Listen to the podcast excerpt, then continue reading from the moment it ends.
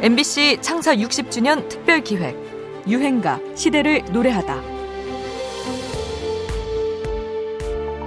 16살 때 데뷔하셨다 그러는데 어떤 그 계기가 있었나요? 뭐 어떤 작곡가 선생을 만났다거나. 네.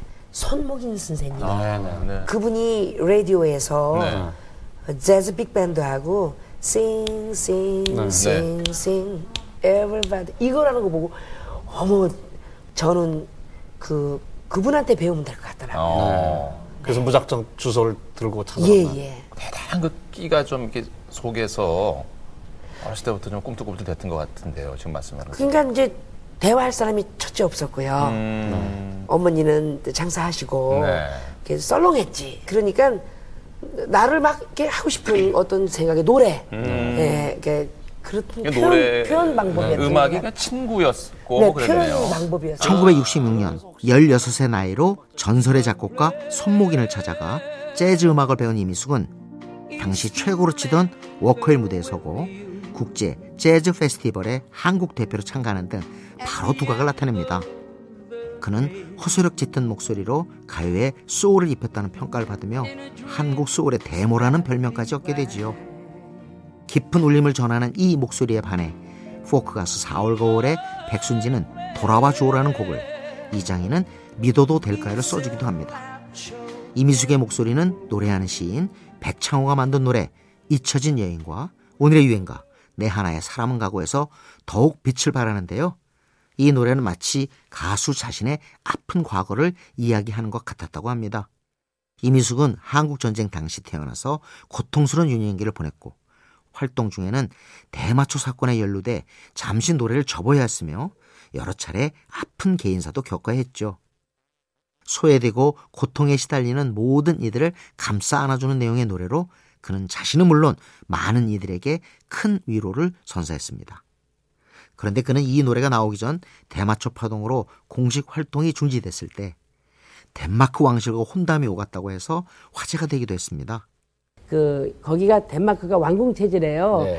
그 왕자님이죠. 그러니까 성의 왕자님을 한분 소개를 해줘서 한국에 그분이 왔어요. 그 당시에 노래를 내가 못 하고 있으니까 노래를 할 날을 기다리는데 아. 그거는 내가 쉽게 포기가 안 되더라고요. 그래서 네. 조금 고민은 했지만 역시 안 하길 잘했죠. 아. 그랬으면 내 하나의 사람은 가고 그런 거 안 나왔어요. 네, 네.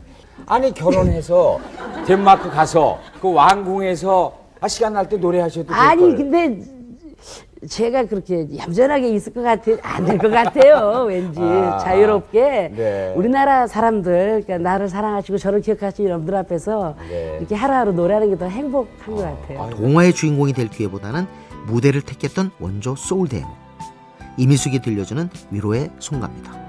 내 하나의 사람은 가고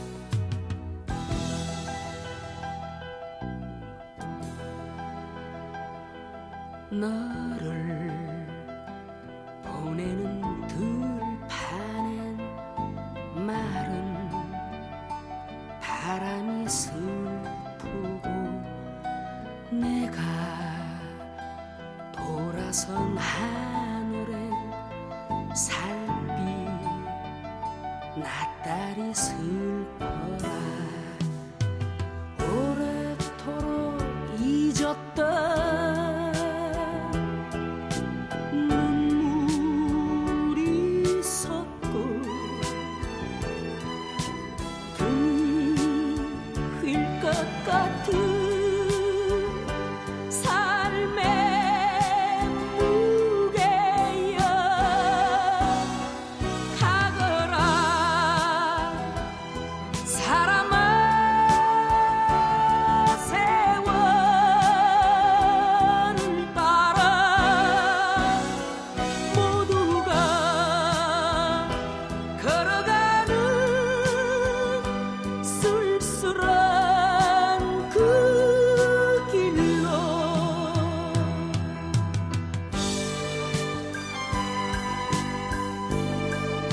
MBC 창사 60주년 특별 기획 유행가 시대를 노래하다.